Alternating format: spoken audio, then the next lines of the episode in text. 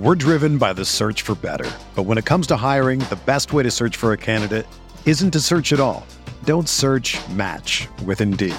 Indeed is your matching and hiring platform with over 350 million global monthly visitors, according to Indeed data, and a matching engine that helps you find quality candidates fast.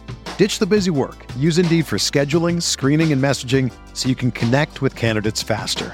Leveraging over 140 million qualifications and preferences every day, Indeed's matching engine is constantly learning from your preferences, so the more you use Indeed, the better it gets.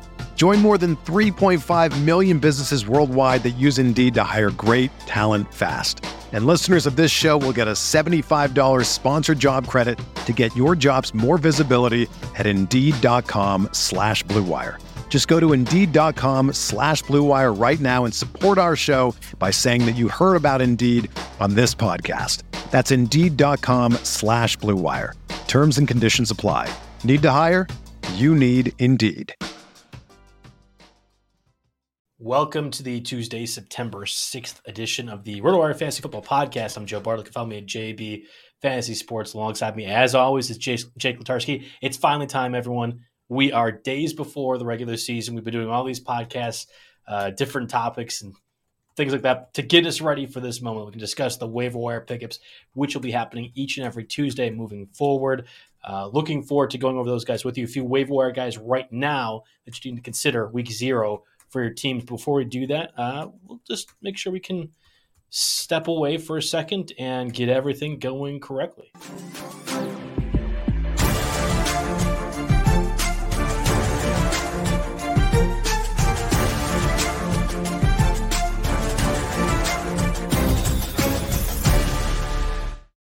Jake, it's finally here. I mean, we, we, fi- pumped, we have finally gotten to this point. Again, uh, the regular season starts officially mm-hmm. Thursday. I always want to say it's the Rams and Buccaneers because that was last year, but we have the, yep. the Bills and Rams this time around. Going to be a fantastic, fantastic matchup. Yeah, yeah couldn't couldn't be better yeah. start the regular season. But yeah. we are here and we are ready to get going again every week moving forward. Every Tuesday, Jake, you and I will mm-hmm. be discussing all the waiver wire pickups that help you win your fantasy leagues. We, have I'm, I'm just pumped. I'm happy to get back to the bread and butter, the meat and potatoes. This is our show. You know, we start this thing in July and try to do these 101 shows, you know, to satisfy all of our wonderful sponsors and whatnot. But uh, this is the show that I've been doing – uh, I think this is our third year together. I've been doing this waiver wire show for five or six years, pretty much since the very beginning. It's one of the football media things that I've hung on to because, well, one, it helps me personally with my own waiver wire, right? You know, if I got to run fab for nine different leagues on, you know, every Tuesday night, we got you here. But also, uh, it makes sure I'm thorough and uh, doing the most research and, and you know, sweeping everywhere. Just, uh, you know, we're going to say a lot of names.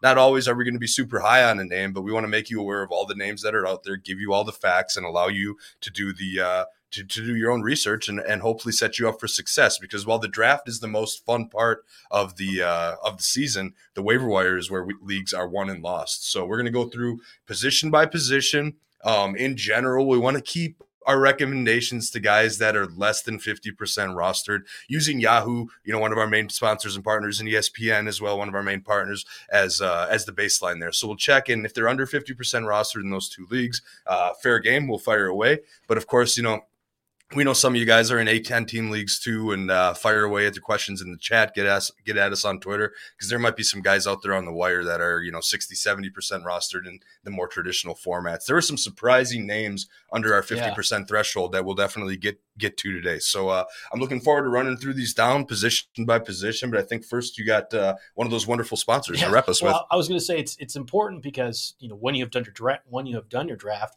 waiver wire can be completely different we, we did a bunch of drafts while we were in Vegas in the beginning of August, right? The waiver wire then might be different than if you did a draft two weeks ago. Uh, so while this information might be redundant for some, I think it's overall important to kind of recap yeah, all that stuff. Absolutely, and I, I know uh, you know I have TweetDeck up while I'm looking at these shows, right. and Peter mm-hmm. Just tweeted, you know, he did the top 150 overall from our magazine, and he said that uh, only one really Tim Patrick. He called it the healthiest preseason really that he can ever remember, and that and that is truly the case. I'm thinking that the other day, no first round picks, uh, you know, ended up getting getting no J.K. injured. Dobbins and Gus yeah, Edwards. Yeah, exactly. Yeah. Who I mean, who are both injured anyway, which we'll get to in a little bit. Um, but you know, it's been a crazy healthy preseason, so you'd think maybe less names than normal. There were weren't a ton of huge names to get cut or a ton of big time late free agent signings, but there were a couple depth chart surprises, some backups that you should at least be on your radar if your league offers a watch list feature, things like that. Um, So hopefully we'll help you get that built. Yeah. All right. And you mentioned those sponsors. Let's get to them. So Huffer pro- proudly brings you fantasy sports in your complete control. Goodbye are the days of salary caps and house based games. Instead, say hello to simple fan made custom contests. On Huffer, you create contests on your own. You'll pick the entry fee, you pick the number of seats, you pick the athletes, you pick the stats, you pick it all. Choose between one of Huffer's 12 different gameplays, then set the basic contest terms and write the multiple choice questions, which can be easy as more passing yards, Mahomes or Brady. Let your sports imagination run wild. It's only contest made by fans for fans on Hoffer. All contests feature live leaderboards to track your progress during the game and full player transparency to see who are competing against each other. Unlock a $50 deposit and earn an additional $10 for each friend you invite. It's a whole new world in the DFS game, and Hoffer is avail- uh, is ahead of the pack. So don't wait. Download HOFR again, Hoffer HOFR, and challenge your friends today. Jake, let's get into the quarterback conversation again. Mm-hmm. In particular, this will be important for the uh, flex, uh, super flex leagues, the two QB leagues, but we'll try to identify mm-hmm. which ones are more roster than others in the different formats that we're basing this off, just to give you some yeah. direction on these pickups. Exactly, that's the beauty of fantasy football, and that's part of the reason that we get to stay in business is because there are so many different league formats, so many ways to play here. So we're definitely going to get you settled. Uh, you know, in two quarterback leagues, there are definitely some deep two quarterback leagues. There are uh, you know some dynasty formats that have really tight quarterback situations, and of course, then there are your standard redraft leagues where guys uh, just with a good matchup um, might be someone that you want to look at. Now, you know, I'm not necessarily saying go and uh, you know bench Justin Herbert, Josh Allen, Patrick Mahomes uh, necessarily, but uh, there are some quarterbacks out there. For example, two of them come right to mind here, and those are Jameis Winston, who's 46% rostered at Atlanta, and Matt Ryan, 44% rostered at Houston. I mean, Atlanta last year. I mean, I'll start with Jameis Winston. You have to imagine the um, the situation around him is is much better. You know, there's no Kamara suspension yet. Uh, he's getting Michael Thomas back. He's got a rookie in Olave that should be helpful. He's got another free agent signing in uh, Jarvis Landry that should be helpful to some degree. And uh, I mean, he's got plenty of weapons. He's always going to, you know, he'll be a turnover risk as always, but 46% at Atlanta is about as good as you're going to get for a stream. Now, granted, most people, unless they completely punted quarterbacks in their draft, which is a completely viable strategy, most people don't have to worry about streaming week one, but you can do a whole lot worse than Jameis Winston uh, week one for sure. Yeah, no, I completely agree with you. Uh, I will be posting this not today, but maybe tomorrow or Thursday, I do that full rundown of all the different players I have rostered across my leagues and the percentages of. We've joked now for the past couple weeks, Kyle Pitts is going to be completely on the top that he is. I only added more to that this past week in drafts, but Jameis Winston actually is going to be a sneaky most rostered QB for me. It's been a QB two, and you think about the super flex leagues that we've done or discussed, uh, d- deeper leagues like that. I'm fine. I, I know I actually have some optimism the Falcons will be better. We talked about the over under yeah. win loss totals last week, and I think the Falcons will be fine. Their defense isn't good. The one reason I actually like Jameis Winston mm-hmm. this week as well, the Saints defense isn't all that good. They lost two critical secondary pieces this past mm-hmm. week. I think the over under for that game Mario and I had talked about on Friday's Sirius XM show was like 42 and a half. I'm taking the over on that, uh, depending on the, you know, if the line hasn't changed much significantly. Because I think both offenses are actually going to be pretty good. So Winston, he might sneak into that low one QB one play for me this week, even though you yeah. want to really mess things around. I was just surprised to see his name on the list. I wouldn't mm-hmm. be shocked in the least bit if he finishes a top 15 quarterback. That doesn't necessarily mean the Saints will be above 500 and go to the playoffs, but he can easily be a top 15 fantasy quarterback there. And just, you know, for a real life dilemma, here's an example. Dak Prescott, I have it's it's going to be Dak or Jameis in one league. Do I take Dak at home against Tampa Bay or Jameis on the road against the Falcons? That suddenly becomes a very interesting decision, and I'm trying not to overthink it. Week one, I'll probably still go Dak, but uh, Jameis makes a very compelling case here for me. Yeah, I completely agree. You want to move on to a few of these guys. Matt Ryan is one yeah. that I've been interested in particular. Matt Ryan's going against the Houston Texans this week. Mm-hmm. Say what you want about the Texans and Davis Mills and Brandin Cooks. Still one of the worst teams in the league. Yep. Their defense is, is particularly bad. And the Colts, we think, are going to be pretty good. We had the Michael mm-hmm. Pittman thing, who are you are all over right now with Absolutely. Jake, which is great. And I think Matt Ryan's going to improve that offense overall. What are his figures going to be though? Because this is still a run-oriented offense and a defense mm-hmm. that's pretty good.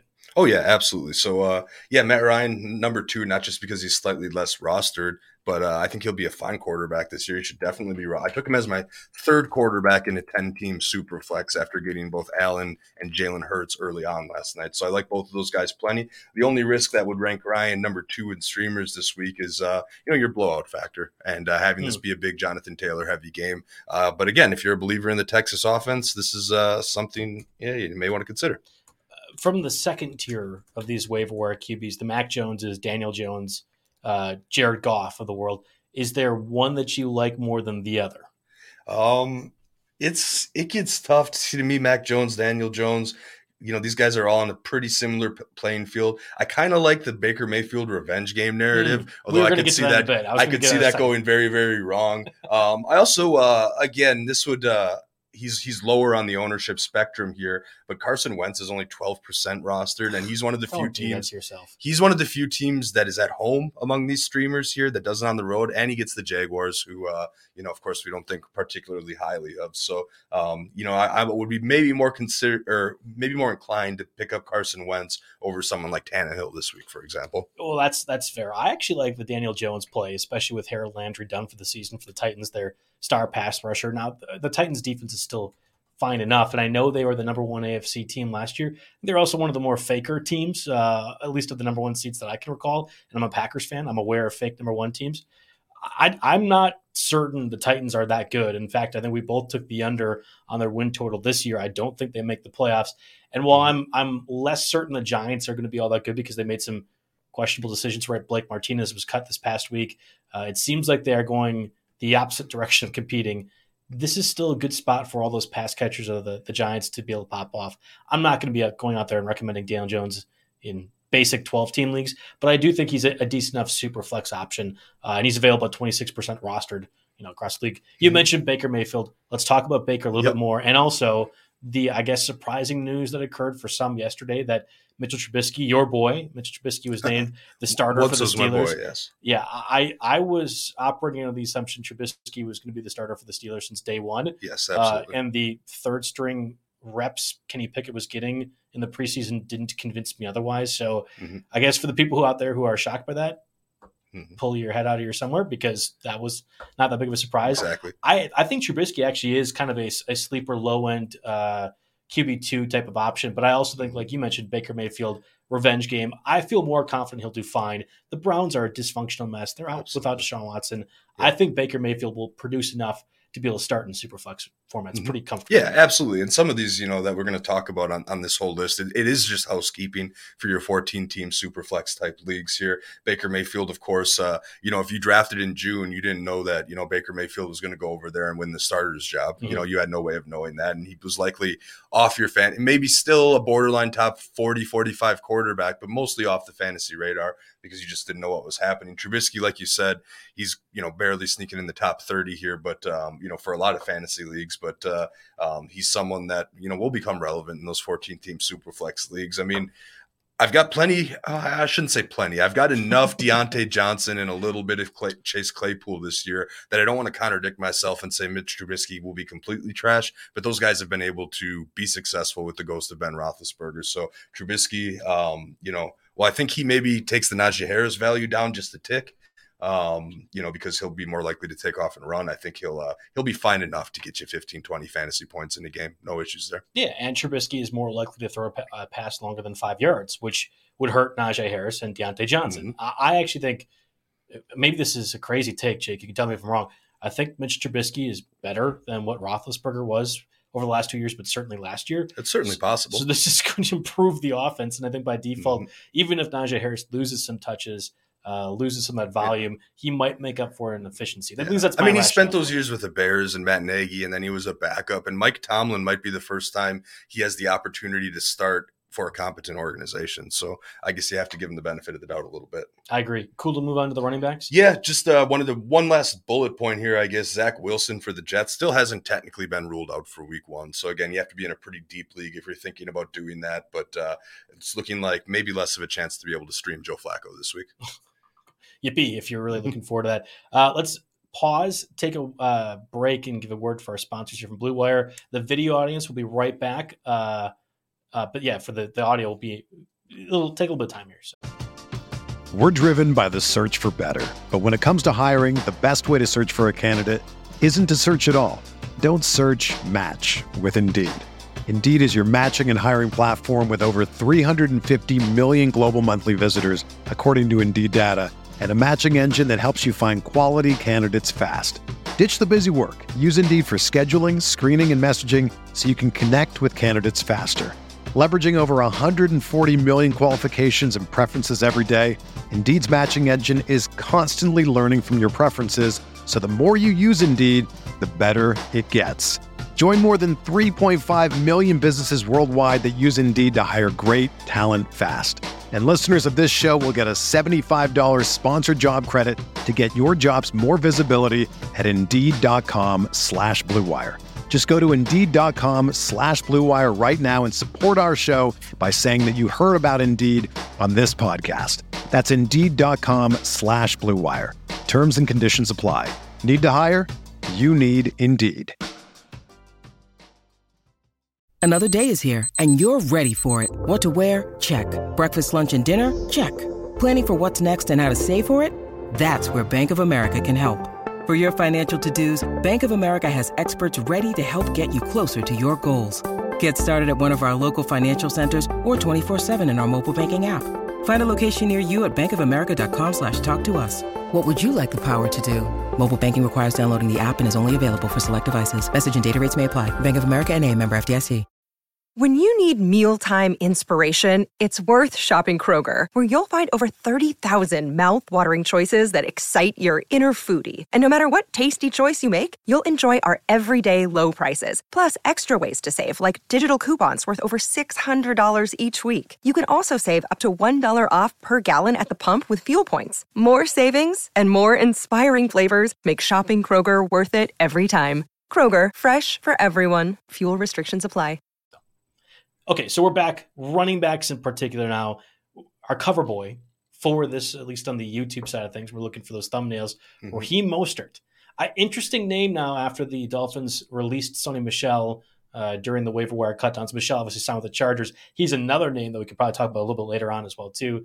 Um, I'm I'm not convinced Raheem Mostert's going to be the guy for the Dolphins, but it's not like Chase Edmonds is either. And they also mm-hmm. have the guys like Myles Gaskin uh, uh, around too that can complicate this matter. Are you just staying away from the Dolphins' backfield altogether, or how are you looking? Yeah, um, you know, I know you were a big Chase Edmonds guy, and I Still didn't completely am. disagree with that uh, necessarily. But this was a backfield that I've actually stayed away from pretty much entirely here, mostly because uh, I, I, don't I can't know enough to make a to make a confident decision here. And I know there are some very smart minds in the fantasy industry that are boasting having more Mostert exposure than any other player, you know, dating back to early best balls.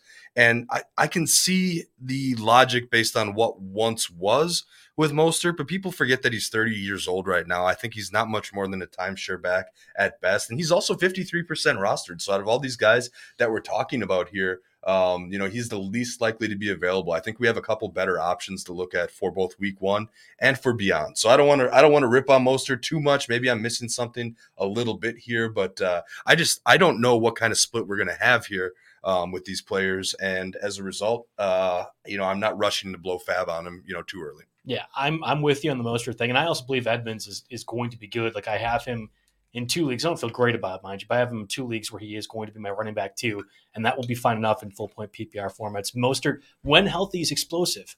I'm not positive Tua is going to be doing enough from a quarterback perspective to open up those lanes for Mostert to have that opportunity. We'll have to see. Mm-hmm. Baltimore Ravens backfield was a question mark last year, might still be a question mark this year as well too. Gus Edwards, we know at least for certain will be out for at least the first four games. He's been placed on the pup list for the Ravens. However, J.K. Dobbins in his uh, battle with the media of all people saying that he will be healthy and then John yeah. Harbaugh like, no, he actually won't be healthy. We're not positive what's going to happen. What was the deal? He got mad that they asked him the question. You know, on multiple occasions, jobs? Dobbins has dunked on reporters like Ian Rapoport and others, saying, "No, mm-hmm. I will be ready for Week One. You are wrong for reporting this information, and your sources are stupid." That, mm-hmm. I mean, that's that's been direct quotes from Dobbins. But yet here we are, days yeah, away from the start exactly. of Week One, we and we don't know if Dobbins is going to be healthy. So what does that mean for the backfield? Yeah, so uh, I mean, it's just a matter of last man standing, really, at this point, right? Now, I know mm-hmm. they signed Kenyan Drake, and you know, pretty late, which kind of was the first clue that something might be up with these guys, right?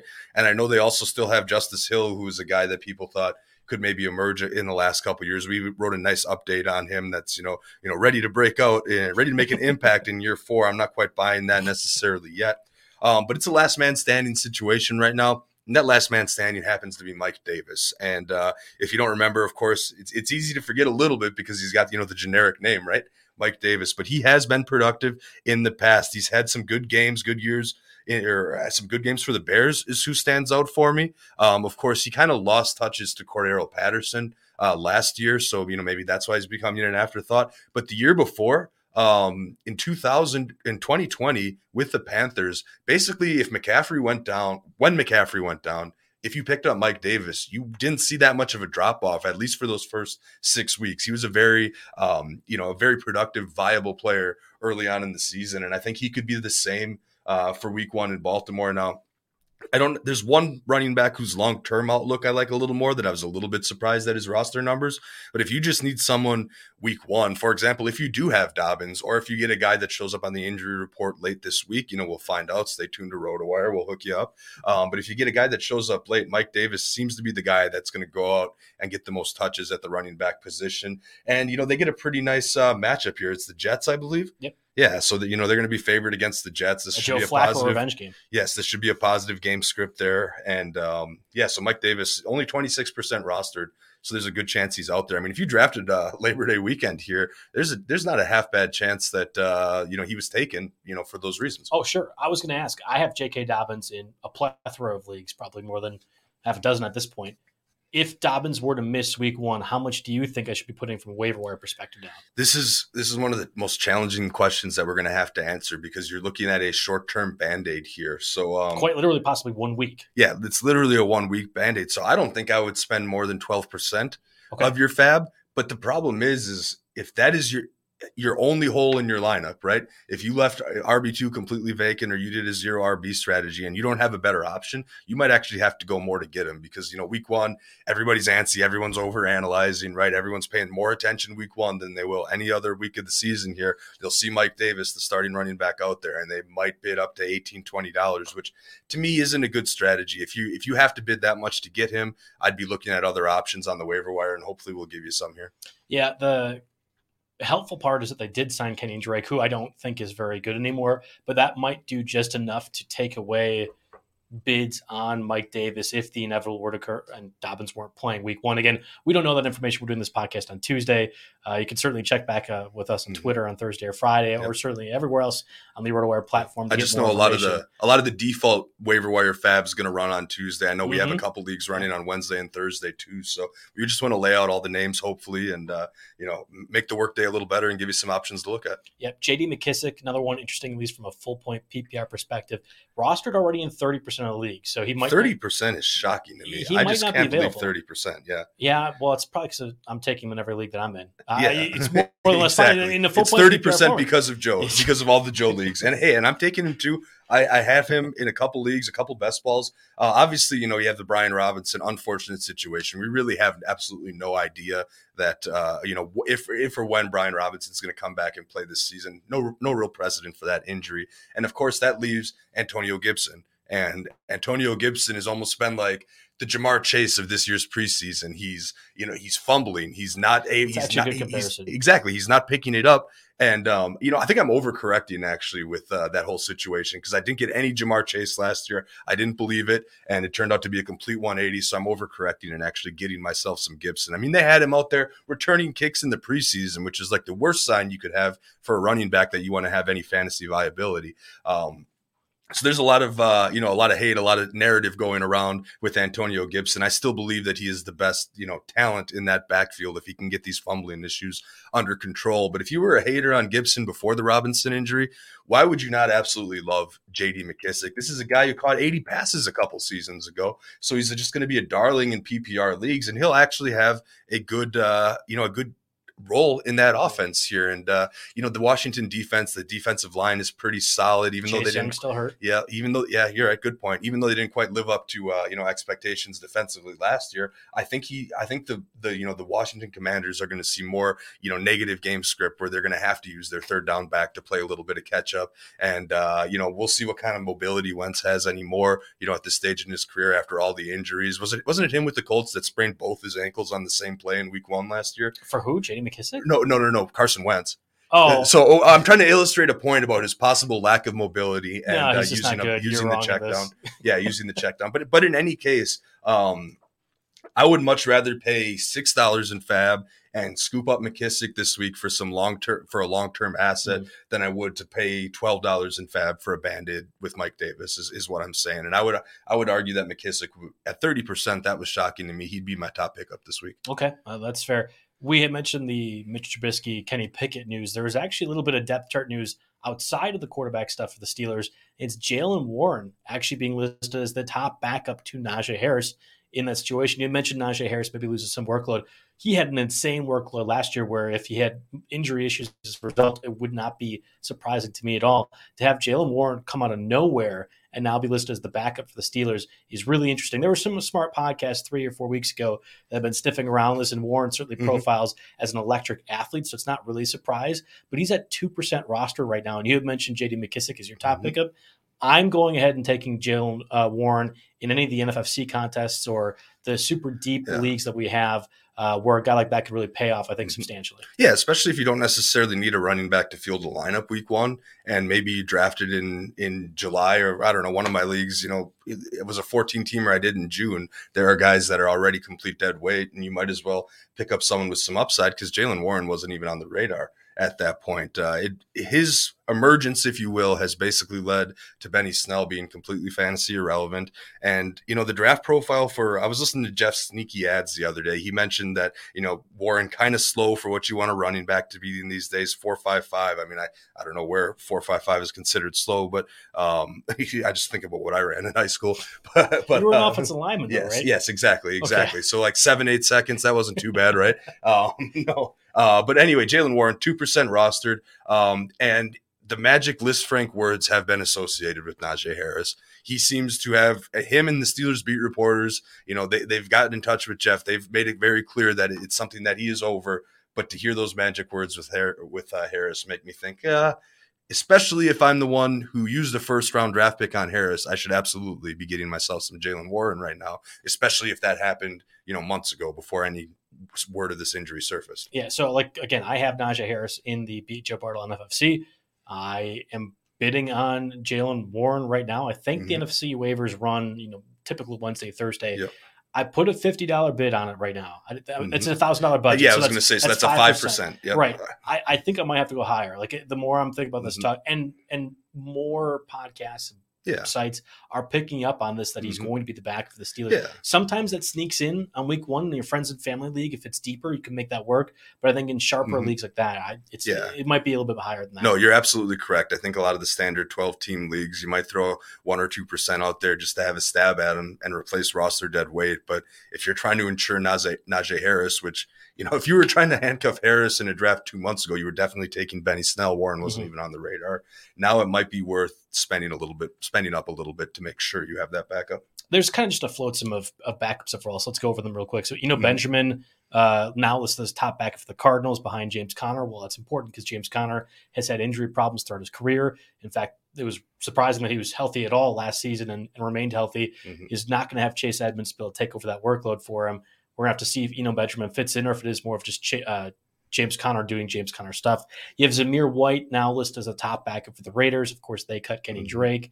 Uh, there was Ameer Abdullah, which Yeah. raise your hand if you remember where he was from. That's a second round pick for the Lions back in like 2013. Was Nebraska? Yes, yeah, I'm surprised Ameer Abdullah is even in the league anymore. So I, I was shocked He's that floated around for a long time. we were I mean, even saying Brandon gonna be a Bolden's on this roster too, if we remember him with the. Patriots. Josh so McDaniels has got some question marks, and then there's also Rex Burkhead, who's officially the backup for the Texans. After took Rex Texans- Burkhead in my 10 team league last night. and Oh. I was like, wait a minute, what are you doing? Is that just the guy that you know? They But forgot Dameon Pierce. yes. That's- yeah. No, I took Dameon Pierce. I, everybody forgot about him. But, I was uh, going to say so. Three weeks ago, I would have thought Dameon Pierce would be a guy that we'd be talking on the podcast. But since Marlon Mack was cut and Pierce was named the starter for the Texans, mm-hmm. he's not only not a waiver wire pickup, he was a guy that's going in the fifth or sixth round in yeah. drafts, which is, is I still think he was around like a twelfth round pick if we go back to June. I should I should research that a little right, bit. Yes. He was still he still is being taken because I don't think anybody thought – really that Marlon Mack was going to come in and be the bell cow there, and uh, and maybe more so in best balls than leagues that were drafting early. But uh, obviously, if Dameon Pierce is, is out on on the waiver wire, he's a seventy five percent of your budget or greater type guy. Uh, is there any one of those true backups that we mentioned that you're interested in at all? Um, beyond Warren, I think Warren has the most upside. Um, the rest of them are might be a little bit injury dependent for me. Okay, I I tend to agree too. And if I was looking at more backups, it is Jaylen Warren or it is whoever the technical backup is behind Joe Mixon for the Bengals, these offenses, whether it be Zamir White um, and the Raiders or Rex Burke and the Texans, I don't I don't know if I'm comfortable. I guess Zamir's interesting to some extent because Jacobs has been a little bit of injury prone, but he's played a lot of games even though he's been hurt.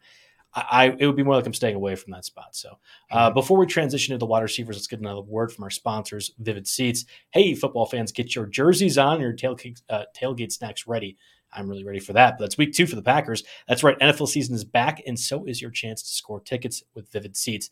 Download the Vivid Seats app or visit vividseats.com to see your team's schedule, compare tickets, and secure your spots in the stands. As the only ticket company with a reward program, Vivid Seats is the winning app for NFL fans like you. Earn credit when you buy 10 tickets, then cashed in to catch more games all season long. With tickets from Vivid Seats, you'll go watching the game to being a part of it. Go to vividseats.com or find us in the App Store to browse unbeatable seats.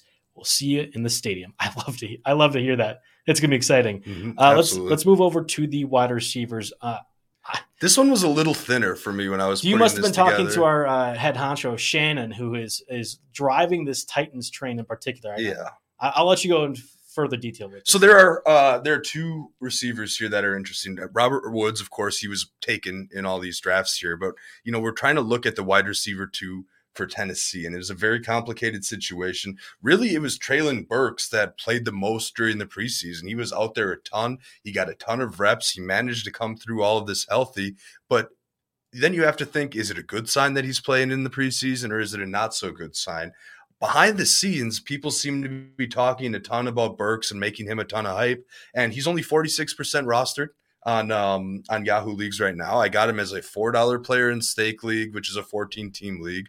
I got him as a two dollar player in a 12 team possible keeper league, or who knows, maybe I could keep him for that next year if he breaks out. I've heard tons of Burks hype, but there are two sides of this narrative, of course, here. If we think that he'll be eased in and maybe not really break out until later in the season, the guy that's left to start as the number two player is Nick Westbrook-Ikhine. And he has shown um, at times that he is is productive. He has been uh, useful in the red zone. He's 25 years old. He's, as of our note just yesterday, he's listed as the starter alongside Robert Woods on the unofficial posted depth chart. Um, and, and, then, of course, then you have Burks right there at number three here. So, um, you know, Westbrook-Ikhine, undrafted free agent out of Indiana, like I said, 25 years old, 6'2, 211. He's a guy that – again is not going to turn into some league winning type of pick like who knows maybe Burks could you know could be or at least be very helpful mm-hmm. um you know I think Westbrook-Ikhine is potentially startable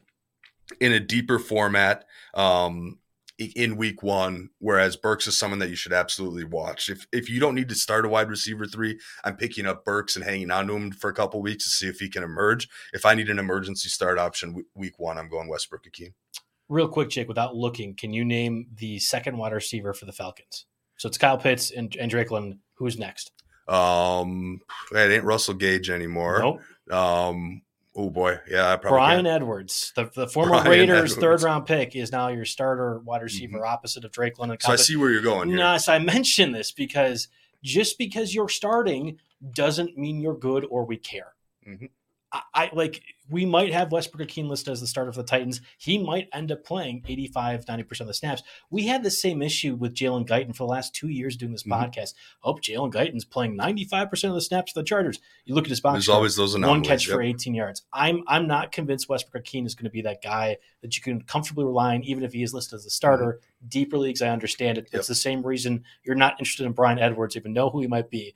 I like the Burks play, and especially in your keeper format. Um, where you can get him cheaper like that, Mhm. that makes complete sense to me. There's upside with Burks. Yeah, the whole narrative where you need until the third season as a rookie to really break out has been shattered by guys like Chase and Justin Jefferson, who are now the top, you know, the top options before their third season. So it is possible to get some of these guys going. But if you don't want to mess around with that Titans offense, and I can very much understand why you might not, there are still some uh, players that are around the 40% threshold that might be worth a look here. At least startable guys that I feel like will get you a few catches here. I love all these names here. At least I feel like- again, now Jakobi Meyers takes some heat. He's not again not not necessarily a league winning player or a flashy pick when you're getting him in the double digit rounds, but Jakobi Meyers is 41% rostered.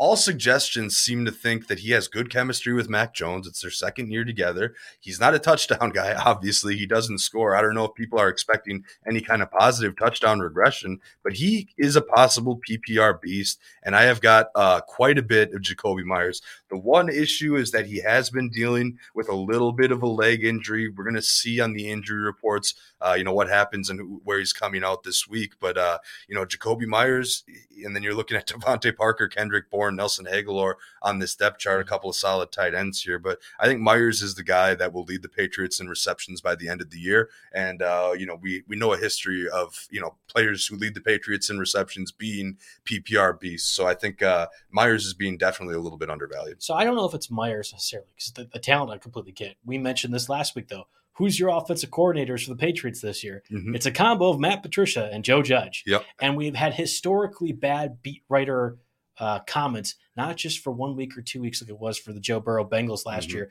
but the entire preseason long as Matt Patricia and Joe Judge, again, the offensive coordinators for the Patriots, are trying to implement a Kyle Shanahan, Sean McVay scheme. I just, I, Jakobi again, Meyers is really talented, and Yeah. you have to catch passes in the NFL. Like Mhm. somebody has to, but that's my reservation. It has nothing to do with Mhm. the talent of Jakobi Meyers. It's everything to do with Matt Patricia and Joe Judge. As again, I will repeat for the third time: offensive coordinators for the Patriots. It's Yeah. crazy. So okay, so to me, the floor is you cut him after a couple weeks. The ceiling is he's this year's Hunter Renfrow, Okay, and that's probably a pretty bold statement. But you know, this year's Hunter Renfrow, obviously, you saw what happened to him next year in drafts. I think that the way Bill Belichick manages his organization, micromanages, if you will, if he starts to see cracks or he starts to th- see these things slipping, he's been doing this long enough that he's going to find a way to get it correct. I think he's been doing it too long. That's the issue. That's what, how Matt Matt Patricia and Joe Judge are All coordinators. right, we're gonna, we're just have to agree to disagree on this. And yes, go to Jarvis. Jarvis, Landry. I was going to mention all three. So Jarvis Landry, Sky Moore, and Mecole Hardman all are in the 30 to 40% roster rate at the moment. Jarvis Landry, obviously new receiver for the Saints. We mentioned Jameis Winston earlier as a top pick of a quarterback going against the Falcons. That's an interesting name if Winston's looking in the slot. Uh, then there's Sky Moore and the Mecole Hardman problem. One of those two probably is going to pop off. Mhm. Jake sure hopes so because he's been triple doubling Yeah. down on the Chiefs offensive stack, but we don't know which one is Mhm. going to actually do that. So- so what's your thoughts? Yeah, so this is uh, this. I had a lot of personal applicable lessons here, um, you know, on my own teams that I can kind of share here. Uh, so a lot of, and there are several leagues, you know, in deeper leagues especially, where I've drafted Sky Moore as my third expensive receiver, third most expensive, or my third receiver period in the draft, and uh, and then ended up taking Jarvis Landry as a one dollar player, or someone at the end. Week one, I'm actually starting Jarvis Landry first because I have more confidence in the volume there. I don't, you know, we had this conversation about the Chiefs' third receiving options not being historically great, Mhm. and uh, I want to just see how the target share, uh, you know, you know, splits out here because it could easily be a situation where it's M- Marquez Valdes-Scantling, it's MVS heavy early on in the season, and then Sky Moore kind of starts to get going as things go on. Now He's I have yeah, right? exactly, Yeah. exactly. And uh, you know, I've got enough Sky Moore, not ready to cut bait with him after the first couple weeks. But in stake league in particular, for example, I'm starting Jarvis Landry over Sky Moore because I think it, it's a little bit safe for week one. You know, and, I'm not expecting huge blow up games, but I'm going Jarvis Landry. And and if your receivers, again, this is kind of a theme we've been talking about. If your receivers are all set in your lineup for week one, then um, then go ahead and grab Sky Moore just for the long term upside. He's someone that you absolutely want to take a look at. I'm less high on Mecole Hardman. I think we know what we're getting out of him at this point, and would much rather roll the dice on a bench spot with Sky Moore. Yeah, I'm not going near any any of those guys, but more power to you if you want to make that upside play, especially for Sky Yeah. Moore. I think. I mean, what if Um, you drafted Tim Patrick, you know, in, in a deep league, or what if? uh I don't know. I I mean, I took John Metchie in a, you know, I hope he his situation he Mhm. gets well. I took him in a 14 team league. You know, these are some guys that you know you, you may or may not. wide receiver threes though? No, no, absolutely Okay, not. I mean, that's- but that's like, okay, so I mean, these are guys that you absolutely want to, you know, it, just don't carry dead weight on your roster, man. I'll say this a million I times that. over Mhm. over the year. You might think, oh, I have my starting lineup. I don't need to worry about Fab this week. You know, yeah, you do because that's how leagues are won and lost. And never having any dead weight on your roster is a huge part of that. If you auto drafted and have a second kicker or a defense, if you took Patrick Mahomes, Justin Herbert, one of those top five quarterbacks, and are sitting with a backup quarterback, you don't need to be having that you on your roster. I will defend to the day that I think having two defenses is fine. So how dare you lump that one You in there? Maybe we'll get this at, towards the end, but the only way you can have two defenses if like if is if you're in the playoffs and you're looking ahead to the next week and you can stomach it and the roster can stomach it. There are there are very rare situations where that is okay. And uh, yeah, we'll probably argue about that forever. But uh, Uh, a couple more names here. Yeah, B has a question actually, and I think this kind of ties into a little bit what we're discussing. So I would assume it's three waiver wire wide receivers to pick up. Of these three, Isaiah McKenzie, popular slot option for the Bills after the Cole Beasley cut. You have Josh Palmer, also popular third wide receiver for the Chargers, and then KJ Osborn, who has really climbed up. I think a lot of people's uh, pickup rankings over the past two or three weeks, as the Vikings have solidified him as their uh, third third wide receiver after Justin Jefferson and Adam Thielen. Of those three, Jake, is there one that you like more than the other? Yeah, there is one. Now, again, I put KJ Osborn on here as an 11% rostered player and as somebody that can uh, that can uh, you know possibly have a breakout season here. I still think there's room for a third kind of big play guy, and then you know if something obviously were to happen to the one or two guys, then he would suddenly uh, you know be a, a top option in Minnesota. But I think the guy that I like the most out of this group, and I'm going to trust because again we're talking wide receiver threes here, right? Mhm. Um, the guy I'm going to trust the most out of this group is Isaiah McKenzie. Um, and we'll see what happens with Jamison Crowder. Now, part of that is crowdsourcing. McKenzie is 52% rostered um, in, in Yahoo. Hmm. That one's surprising to me. Yes, yeah. Someone took McKenzie in my Huh. 10 teamer last night, too. He's getting a, a ton of hype. Um, and I mean, I personally like Gabriel Davis. I didn't like the price he was at this year necessarily because after Diggs, there's, uh, you know, it's it's closer than people think. And I think that's being reflected in the market right now uh, with Isaiah McKenzie here. I would I would go with Isaiah McKenzie. I don't necessarily know I'd start him week one against the Rams, but um, I think he might be the best one to start week one out of that group and the best rest of season out of that group. Uh, just depending on you know you know I mean we'll see how things go. Uh, he's got to pretty much beat out a veteran in Jamison Crowder, and I think uh, you know I, don't know. It, it, Isaiah McKenzie had stretches that were similar to Gabriel Davis's hot stretch at the end of last year. McKenzie's just happened earlier, so we know it can happen. And just on that chance that the market was wrong on Gabriel Davis, which I don't think is quite the case, but enough to hedge with the McKenzie pickup when faced with those other options. So I, I would cheat honestly if you're asking me this question. I would I would say go get uh, Warren, the backup for the Steelers, or Of one course. of the. Well, like, I think the running back position is more valuable than wide receiver six or seven, which I think all three of these sort of lump into. Mhm. I lean towards Osborn of the three. If I had to pick Josh Palmer, Isaiah McKenzie, Osborn, only because I I see such a narrow funnel for the Vikings offense, and by Mhm. default, somebody, a fourth guy, right? I think fourth being Irv Smith is three, Jefferson and Thielen are one and two. I'd almost put Dalvin Cook ahead of Irv Smith. Okay, but even still, like the, So we're looking the- at a I'm thinking guy. Pascal. Okay, sure. Pat, there has to be somebody that that develops in Mm-hmm. the Viking system. I would have thought last year we mentioned it, Ihmir Smith-Marsette. Well, he got cut, picked up by the Bears, Yep. but he's not there. So like Osborn really has a clear runway. I, I think the Chargers have a lot of different things they can do offensively, and while Palmer's going to play.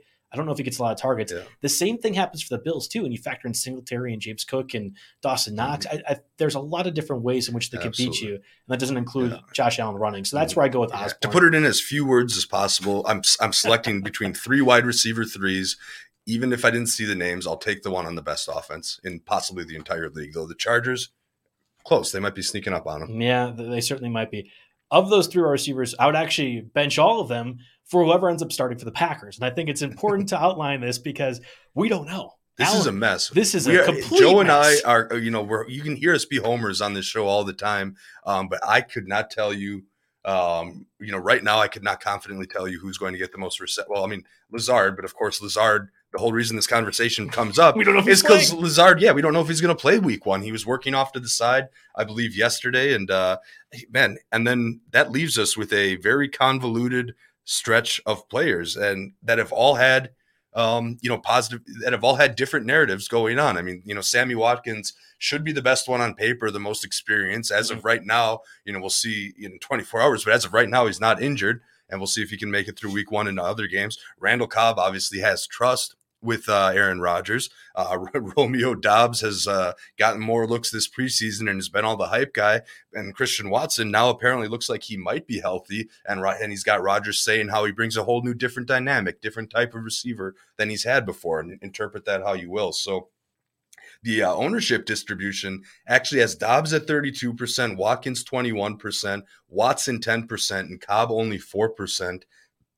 I disagree with that. I think if I had to start one of those guys week one, it would probably be Watkins, but man, I don't feel great about it. Okay, so I'm I, I'm not really in a pinch, but I'm I'm trying to do what you're doing. I'm mentioning like let's any any loose pieces on my roster, I want to make sure I'm, I'm, churning them through. And I think Randall Cobb is actually kind of interesting in this specific scenario. Mm-hmm. He's the one that Rodgers has the most confidence yeah. in by far. You think about this specific Absolutely. match against the Vikings, that pass rush should be pretty good. It's a hostile environment mm-hmm. uh, in Minnesota. I don't actually think anybody of these guys can do that well, but I think Cobb is the safest. Mm-hmm. Like if mm-hmm. you really in a full point PPR league had to say, hey, who's going to give me 10 points?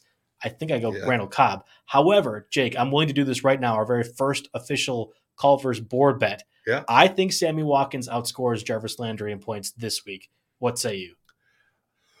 Ooh, um, it's really hard to take the bet on that because we have no idea about Lazard. I actually think I uh, I would agree with you um, in this situation. I think even if Lazard plays, I think Sammy Watkins outscores mm-hmm. Jarvis Landry. And again, yeah. I think the Packers struggle in Minnesota. This is more than I think Jarvis Landry is just a mm-hmm. all all sorts of bad. Watkins, yeah. when he's healthy, is going to play. I think he's mm-hmm. clearly the opposite outside receiver yeah. besides Lazard. It's a matter of what kind of runway he has and how long he stays yeah. healthy. And people, I think, just automatically underestimate Watkins because he came into the league when he was 21 years old in mm-hmm. 2014. This is his age 29 season here. You know, he's yeah. not quite on the wrong side of 30 yet. Obviously, health and injuries have been an issue throughout his career, but this is this will be now what his one, two, three, four. This will be his fifth season playing 10 or more games at least. So he's out there a reasonable amount, I guess. You know, I, will you bank 16 games? Absolutely not. That hasn't happened since his rookie season. But week, week one, uh, Sammy's always the high scorer too, right? The, the exactly.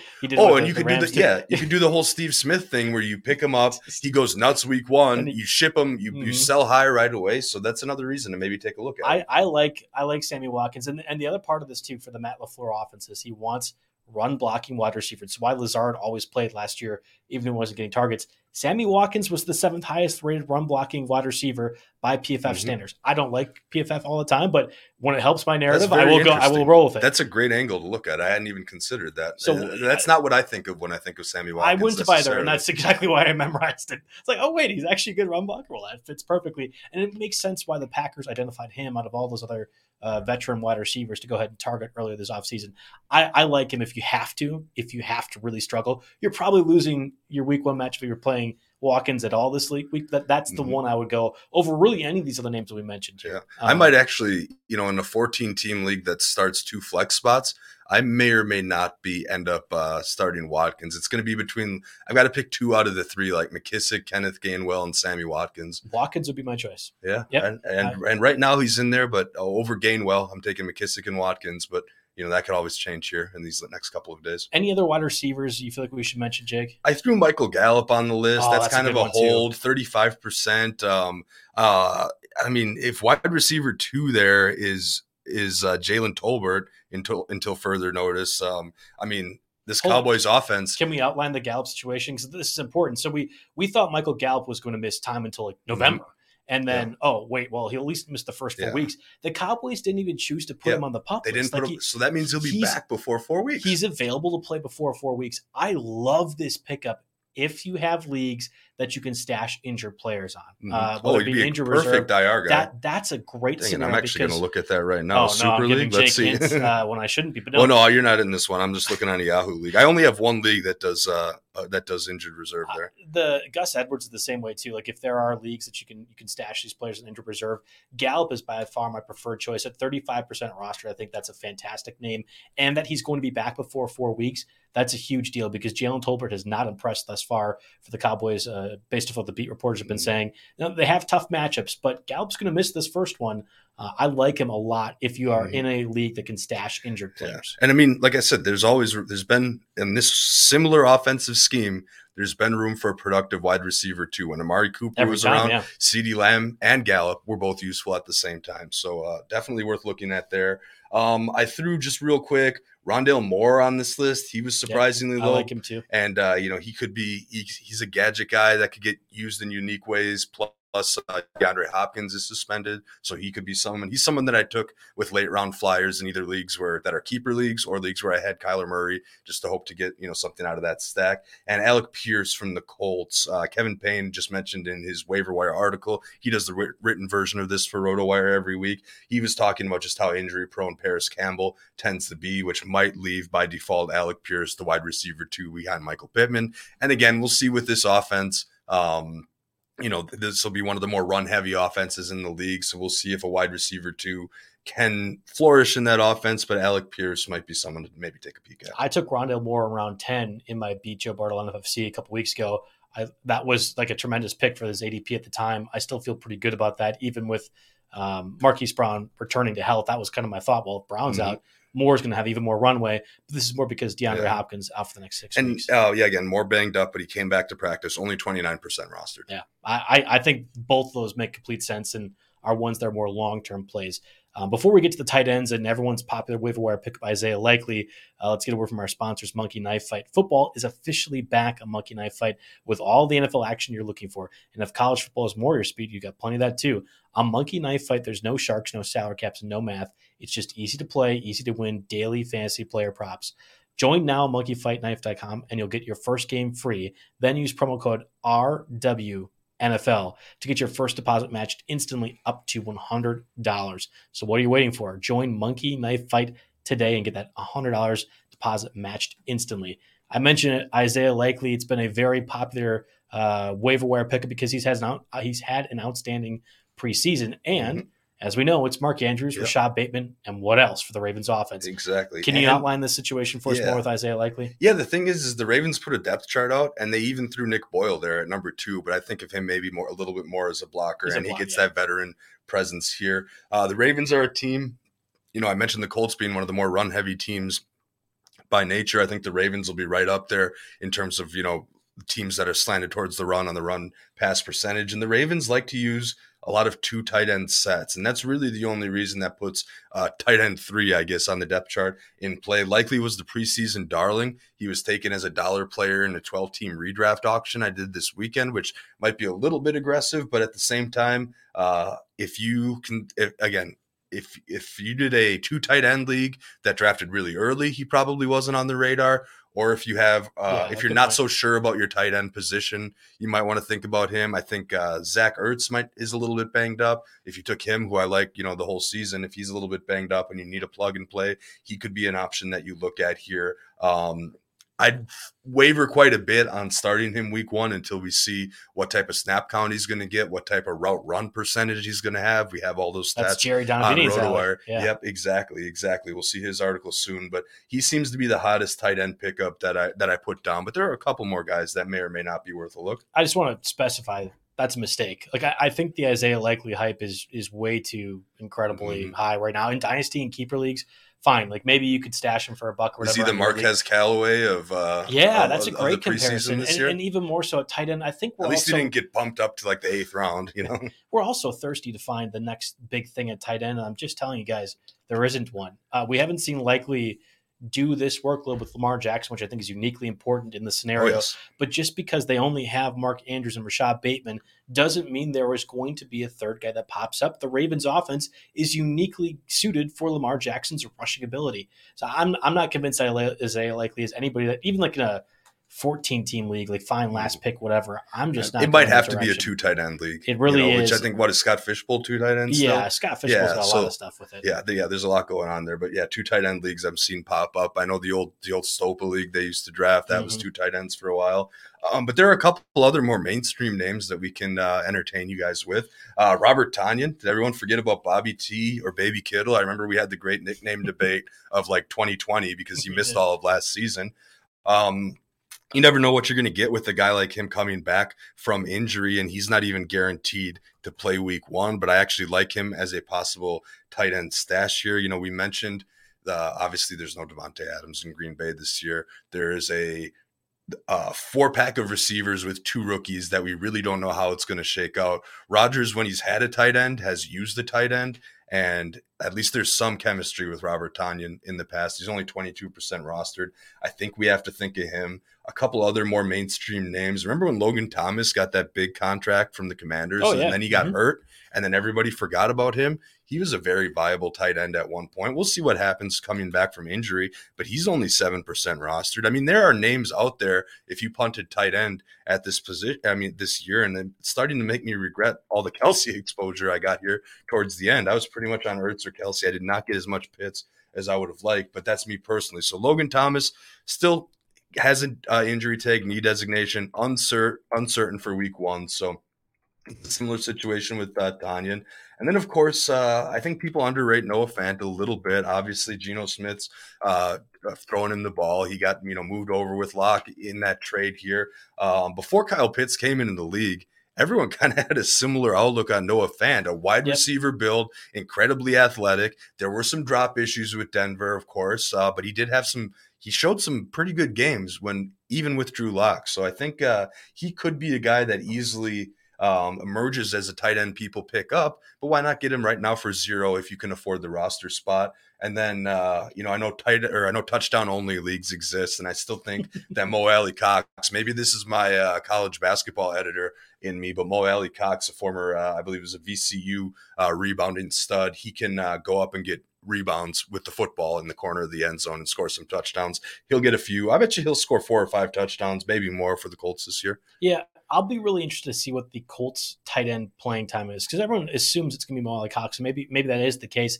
They did mm-hmm. draft that the athletic freak in Jelani Woods in the third round. He did not have a great training camp, but mm-hmm. I think when you're saying, "Hey, let's get the six foot yeah. five guy that runs at four five five forty uh, at 270 pounds on the field. I think it's actually like Kyle seven. Granson was a fourth round pick. I he tore up... his ACL. He's out. Oh, oh, sorry, sorry. I'm Kylen Granson. O- Ogletree. I'm thinking of Ogletree. Ogletree. No, yeah, Kylen Granson was uh, just. Uh, I was going to mention Granson. He, did play he in all 17 plays. games last year, so yeah, he could. He could I definitely play a starter technically over Mo Cox. The one missing piece of my uh, of my dynasty team is tight end, and I'm rostering five tight ends right now on our 20 man roster. Fant too, right? Yeah, one's Noah Fant, and then I've got Henry and Janu, and I got Josiah DeGuara, Tonyan's backup in Green Bay, and of course Kylen Granson. But um, you know, they're obviously going to be some of my first cuts if I need a guy. Yeah, I, I think Granson actually be a really interesting case if he plays more mm-hmm. than Mo Alie-Cox. But from a touchdown wanna, perspective, do you want to trade for him with a couple of first round picks? I would like in there? to not make any deals with you whatsoever. Your team is already too good, and I already hear about it too often. So no,